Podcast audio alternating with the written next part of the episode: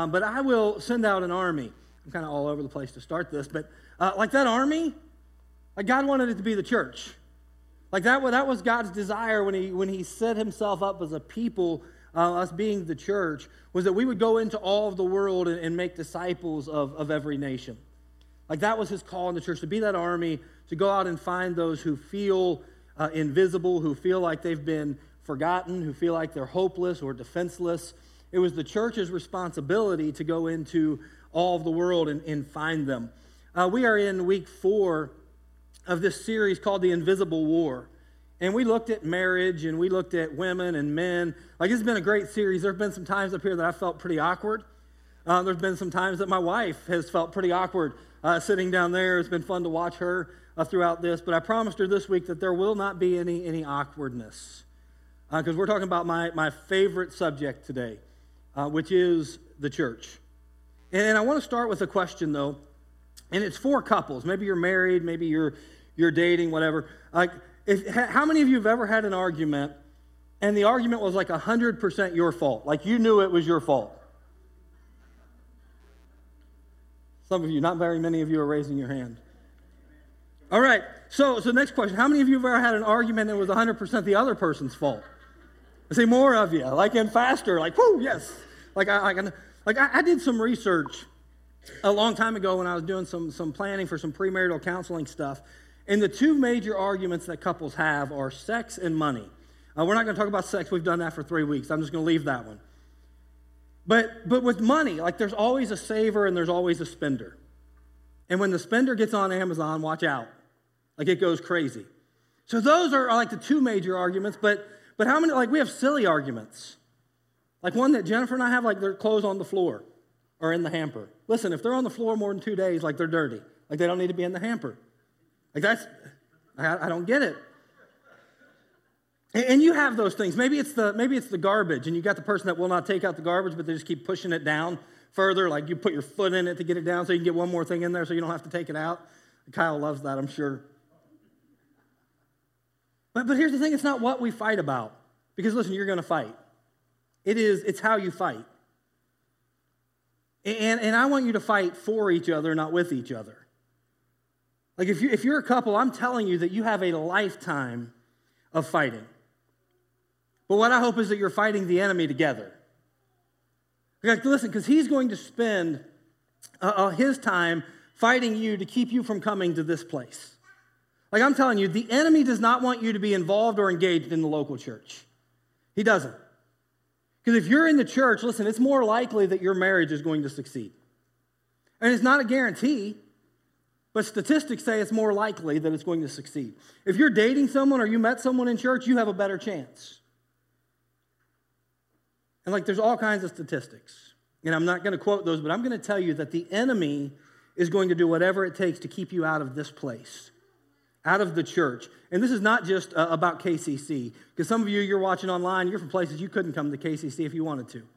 But the enemy's still going to fight you to keep you from being engaged and involved in the local church. And listen, and when you do get here, it doesn't stop. He just doesn't want you to focus. He wants things like the screens to go crazy on you.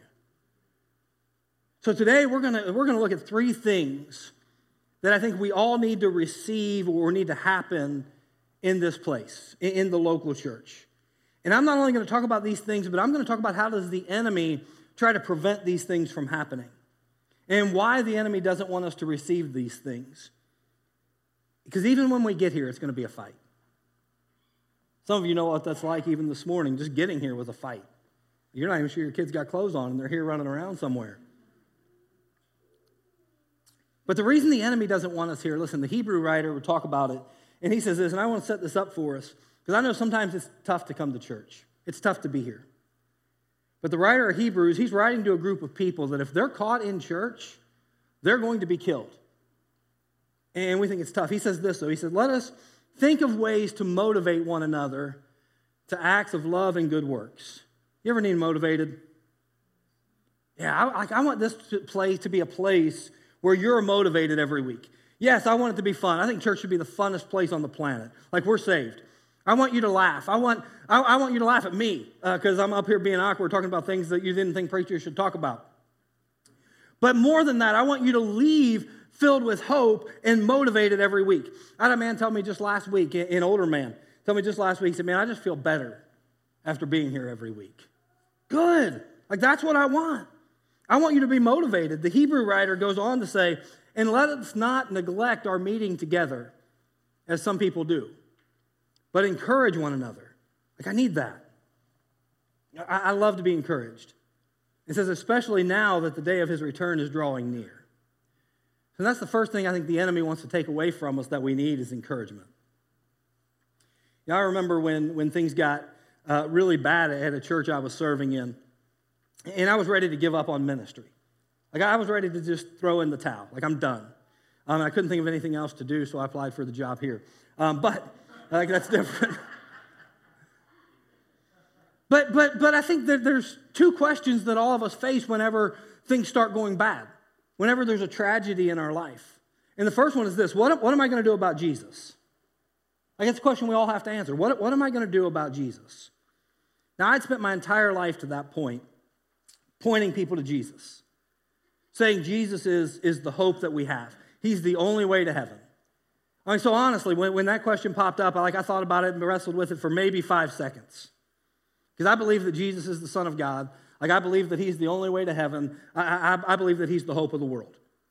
So, so about five seconds, I wrestled with that. Like turning my back on Jesus was never a consideration. The second question, though, was what am I going to do about the church? What am I going to do about the church?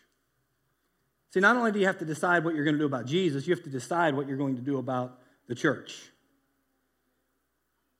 And, and the church for me was a different story.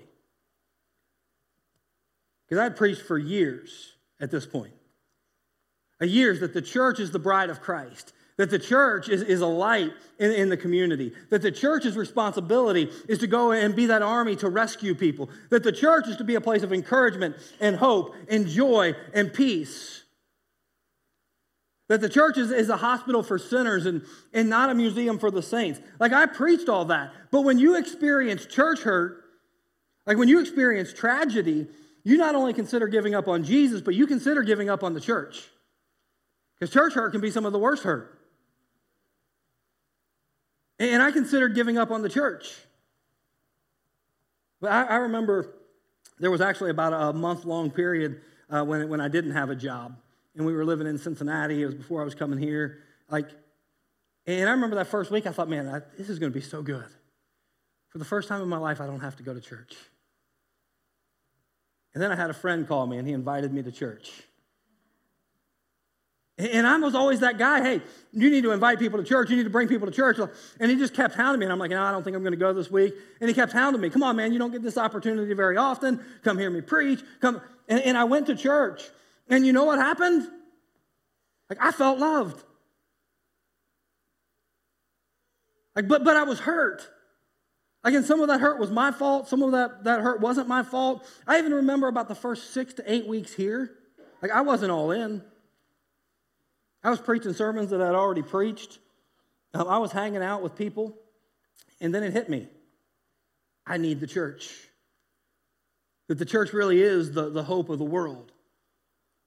Through people and through the power of the Holy Spirit, like I was encouraged from the church. And I said what so many people have said I didn't want to go, but I'm so glad I went. Have you ever said that? Like, I know you have. But we receive encouragement from God and from, from other people. But here's what happens is once you're in this place, the enemy is going to do a couple of things because he doesn't want you here. The first thing he's going to do is he's going to put a seed of doubt in your mind. And this may take a week or two, but I promise it's going to happen. Like you're going to find somebody in the room that you don't like. Now look straight ahead. Don't look around you because they, they're going to be sitting there. But you walk in the doors of this church, listen, you're going to find some shady people in here. Like you are. You're going to find a person or a group of people that, that you don't necessarily like. You're going to be, man, I don't know about that Kyle guy. I don't know. Do you know that the seed of doubt most of the time is not Jesus, that it's the enemy? That person looked at me funny. And like, and you think I'm making this up. But I've had people that have that have been bought in. Like they, they, they've loved the church and they quit coming to church because someone looked at them wrong. I'm like, oh my goodness, I get that look every week here on the stage. Like someone's giving me stink eye right now. Like I'm just like, hey, I'm glad you're here. Like, feel like I don't like you. Take a number. Like there, there's plenty. Like, the, but the enemy, listen, he's going to make sure that you see someone or you have an experience. Like you may walk right by someone and you're like, they saw me and they didn't even say hi to me. You know what? Maybe their mom died this week, or their, or their grandmother's in the hospital. Maybe, maybe it's not about you at all. And you need to extend that same grace that you want from other people. Because there's always going to be seeds of doubt. And after the seeds of doubt, then you're going to experience sayings of doubt. Like uh, a true or false question Is a bad thought a sin? True or false? False. A bad thought is not a, a sin. James lines out the whole uh, progression of sin in his book. But it's, it's not what you think, it's really it's what you do. Like, I want to punch him. Like, that's not a sin. Punching him is, in most cases. Sometimes it might not be. But once you get a seed of doubt, the enemy then will make sure that you meet somebody else that has that same seed of doubt. And then there's other people in the group. And then what will happen is you'll gossip. And gossip feels good. Listen, it does. If I can talk about somebody else's problems, then I don't have to deal with my own. Like when we have a choice when it comes to talking about people, we can be self aware or we can be self righteous. Self righteous people are never self aware, and self aware people are never self righteous. And the reason I choose to be self aware is because I realize that if it wasn't for the grace of God, that I may be the most messed up person on this planet. Like, I am capable of so much evil if not for the grace of God. Now, this is how I know someone's about to gossip, though. They start the sentence this way Well, I know I'm not perfect. We all do. Like, you don't have to tell me that. Like, nobody said that. Be like, oh, I, well, I know I'm not perfect. And be like, oh, you're right. Really? Thank you for letting, because I thought you were. Like, no. Well, you have seeds of doubt and you have sayings of doubt. And this happens no matter what church you go to, like anywhere in the world. Doesn't matter which language you speak, even. Like, but there are going to be people in this church that you don't like, and you're going to find other people that you know that don't like those people as well. But here's what I would encourage you is don't, don't give in to the stubbornness of doubt. There's uh, seeds of doubt, there's sayings of doubt. Don't give in to the stubbornness of doubt where you say, I'm, I'm done because of that person. You may not like them, you may never like them. And, and here's all I'm, I'm going to ask is that you'd be open to hearing the words of Jesus on this. And I'm just going to read the words of Jesus. He says this He says, So, if you are presenting a sacrifice at the altar in the temple, and you suddenly remember that someone has something against you, leave your sacrifice there at the altar Go and be reconciled to that person, then come and offer your sacrifice to God. Leads me to point number two is surrender. James, the, the half brother of Jesus, said this. I talk about th- sibling rivalry. Can you imagine growing up with Jesus being your brother? Oh, hey, James, we, we invited Jesus to a wedding and he turned water into wine. What do you got? And by the way, James didn't at first believe that Jesus was the Messiah. He didn't believe who he said he was. But eventually, James called him Lord. And I've asked this question before well, what would it take for you to call your brother Lord? Maybe a resurrection? You know, James said this. He said, Don't just listen to God's word, you must do what it says. Don't just listen to it. Yeah, it, it's great. You read it every day, or you listen to it on the Bible app. But you have to do what it says. Like, I know a whole lot about uh, physical fitness and exercise and diet. But I don't do any of it. So it doesn't make a difference. It's the same with the Bible. You can know a whole lot about the Bible.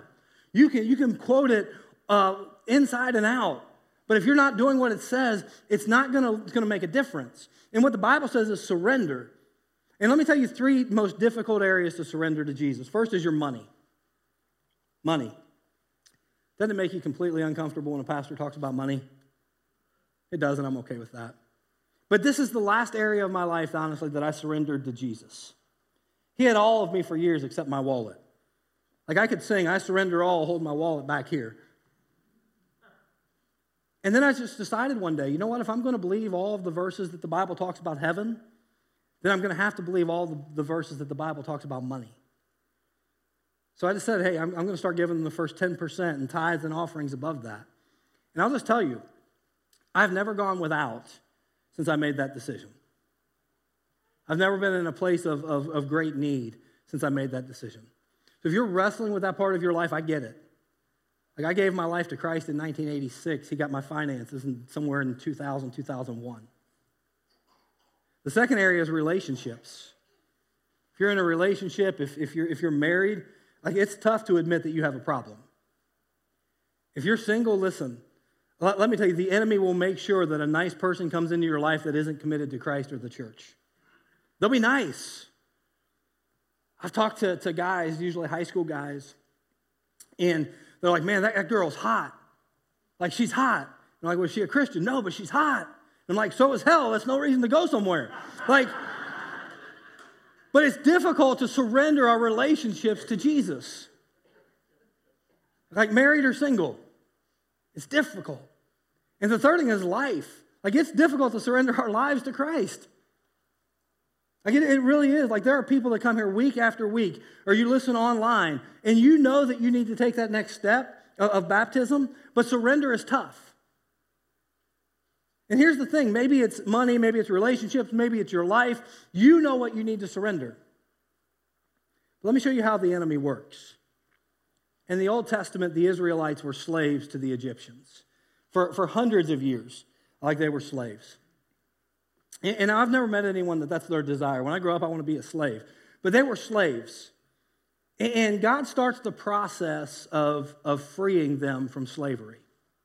It's, it's an amazing story. It's in the book of Exodus. Um, and, and, by the way, just if, if you're a slave to something, a habit or addiction, like God can deliver you now, but, but oftentimes, even throughout the scripture, He uses a process. And that's what He does here. He, he's using a, a process. But God begins to work and He begins to send these plagues on the Egyptians. And one of the plagues was a plague of frogs. And I hate frogs, they gross me out. Like, not as bad as snakes, but, but frogs gross me out too. In fact, when I get a, a, a little frog in my little fountain thing outside, like I call Ken Milano to come get it because I ain't touching that nasty thing. Like, they're, they're gross to me. Like, in the frogs, like they were bad. The Bible says that the frogs were, were everywhere. They were in their beds, they were in their pots, they were in their pans, they were in their cups. Like, they, they were everywhere. Like, that's nasty to me. And watch what happens. Pharaoh calls Moses in and says, Man, you need to get rid of the frogs. Like, like get rid of them. And Moses says this to him in Exodus 8, 9, and 10. He said, You set the time, Moses replied. Tell me when you want me to pray for you, your officials, and your people. Then you and your houses will be rid of the frogs. They will remain only in the Nile River. Now, me, in that moment, I set the time. Like, I want them gone now. Like, let's pray, let's pray right now. Get rid of these things. But Pharaoh does something that, that the enemy leads us all to do when it comes to an important decision for Christ. He says, Do it tomorrow. Do it tomorrow. Yeah, I, I know. This is what Satan does. He says, I, I know you're going to give your life to Christ, just wait a little bit longer. You're not ready yet. You need to talk to some people. Oh, you're going, you're going to give your money to Christ? That's great. Just, just wait a bit. Not today. You have, you have some bills. Oh, that relationship? Oh, come, it can wait. You, you have plans. Do it tomorrow. Let's circle back to something James, the half brother of Jesus, said about tomorrow. He said this in James 4. He said, Look here, you who say today or tomorrow we're going to a certain town and we'll stay there for a year, we'll do business there and make a profit. How do you know what your life will be like tomorrow? Your life is like the morning fog. It's here a little while and then it's gone. Don't miss that. James says, hey, your, your life is, is here in the morning and it's gone in the morning. So if you know there's a decision that you need to make for Christ, don't give in to the enemy and wait till tomorrow. Do what Christ has called you to do today. Which leads me to the third thing is worship. And this is where some people are going to get mad. Well, uh, somebody's probably already mad. Uh, it's church. Like, I could stand at the door and hand out $100 bills and somebody would be mad. You know how hard it is to break one of those? Like, like, like if you've been to church for a while, like, you know I'm telling the truth. But for a minute, though, I'm, I'm not going to talk to the people in the room. I was going to address some people online for, for a minute. And, and online, I'm not talking to you, those of you who are watching from uh, Florida or Ohio or Costa Rica or Russia or Ukraine or, or anywhere. Like, I, I'm talking to the people online who are watching from within about a 30 minute drive from here. And I, I get it. You like to watch church online. I do it too. I watch, I watch probably five services every week. I listen to podcasts. So, so I'm there. But let, let me just put it like this way How many of you would like a, a Krispy Kreme donut right now? Like, I know we have some Walmart donuts out there and they're pretty good, but there's nothing like a Krispy Kreme donut. Like, like look at those. Like those, those are like, and someone's going like, what does that have to do with Jesus? Like I can make anything about Jesus. Jesus said, I am the, the bread of life. Donuts are made out of bread, therefore they remind me of Jesus. Like that donut right there, like that has been immersed in sugar. As Christians, we're called to be immersed in, in baptism. Like I can make a sermon about Krispy Kreme donuts. Like they got a Reese's donut. They got a, a Butterfinger donut. Like that, one makes me want to talk in tongues right there. Like, like but th- does anybody feel full? No, you don't feel full because I showed you a picture of a donut from a website. You all know that if you want to feel full, you can't just look at the picture. You've got to get the donut. And, and it's kind of like that with, kind of like the Netflix fire. Like you can see the beauty on your screen, but you can't feel the warmth because it's not real.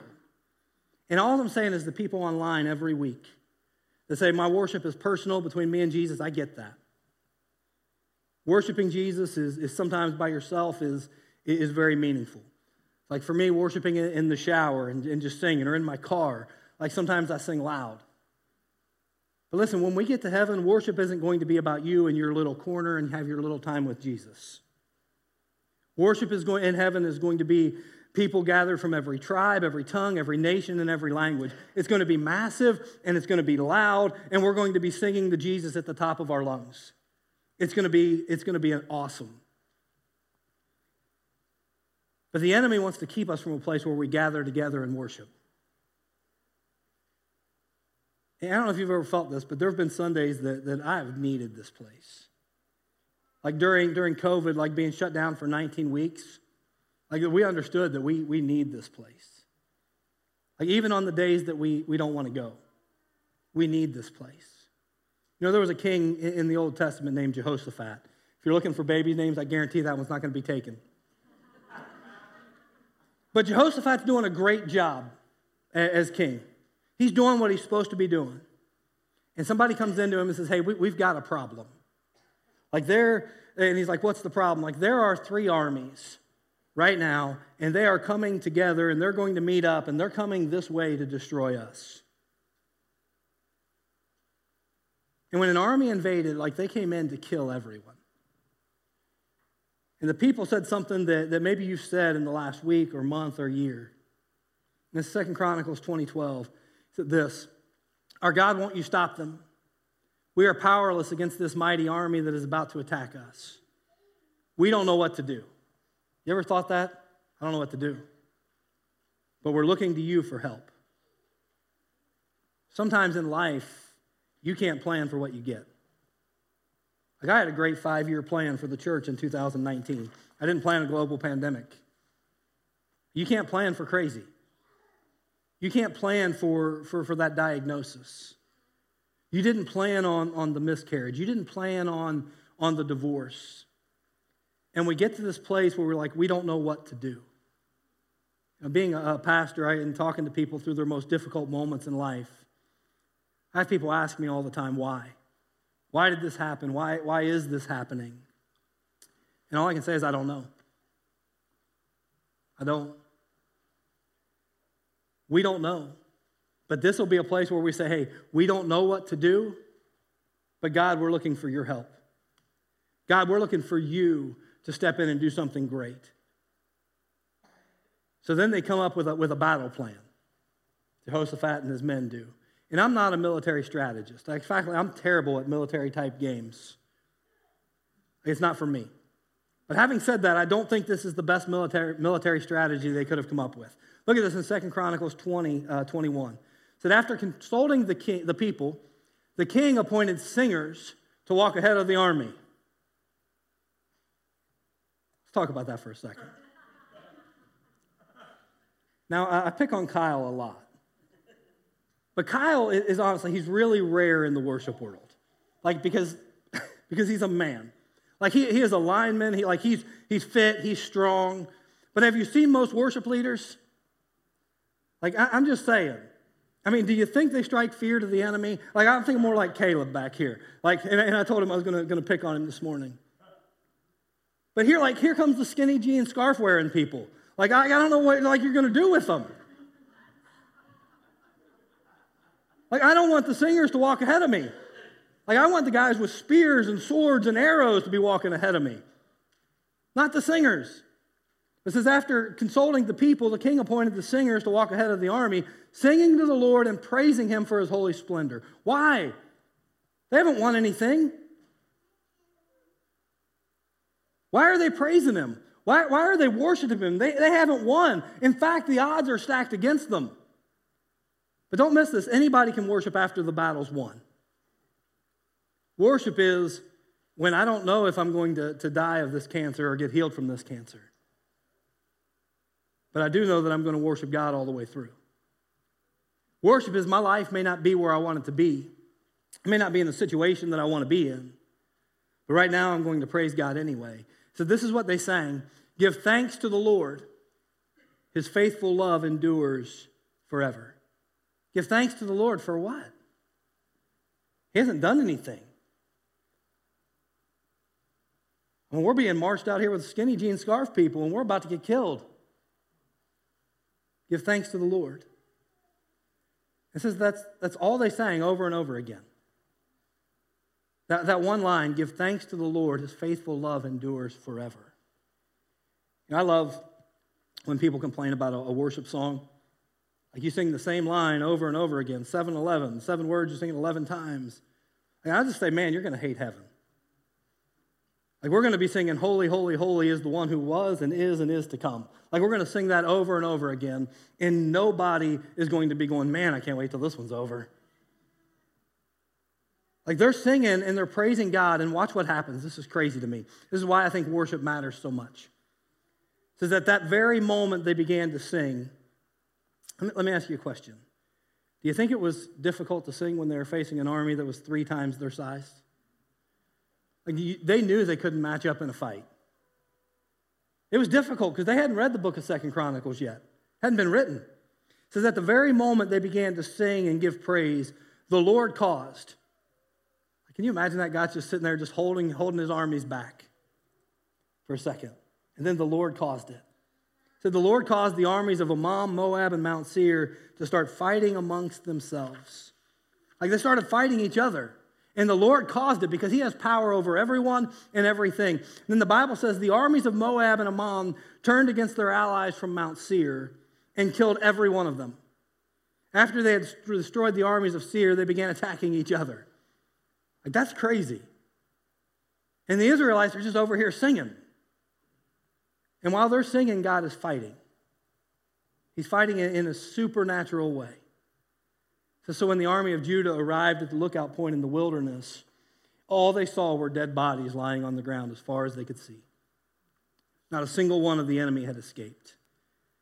Because they worshiped, God took their problem out. King Jehoshaphat and his men said, went out to gather the plunder. Don't miss this. The enemy was coming to plunder them but they wound up plundering the enemy. So they found vast amounts of equipment, clothing, and valuables, more than they could carry. There was so much plunder, it took them three days just to collect it all. By the way, God does some amazing thing in three days.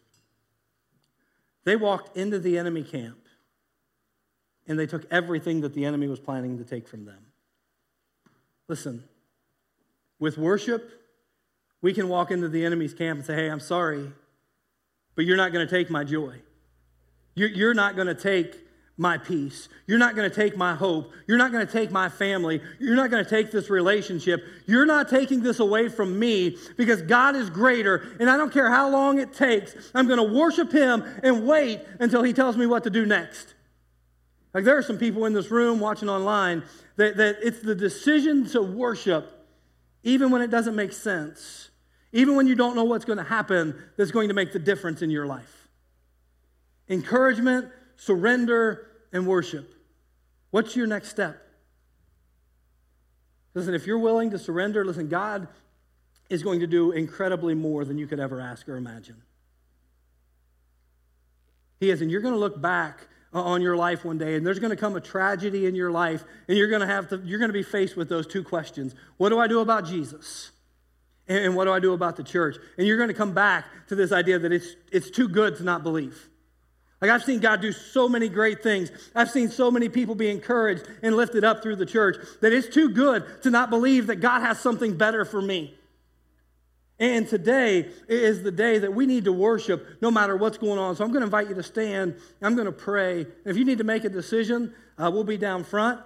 But man, just whatever's going on today, it's worship. Father God, we come to you, thanking you for the church thanking you for the encouragement that, that we receive week in and week out.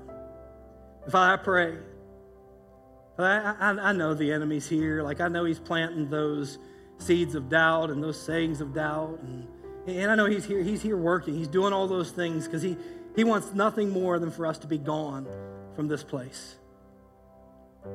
Father, today I pray that even in the midst of all those things, that we will see how good you've been. And that we won't give in to the stubbornness of doubt. But we would willingly surrender what area of our life that you're calling us to surrender today. And that no matter what's going on, God, that we would worship you above everything else. Because we know that in Christ we have the victory. In his name that I pray.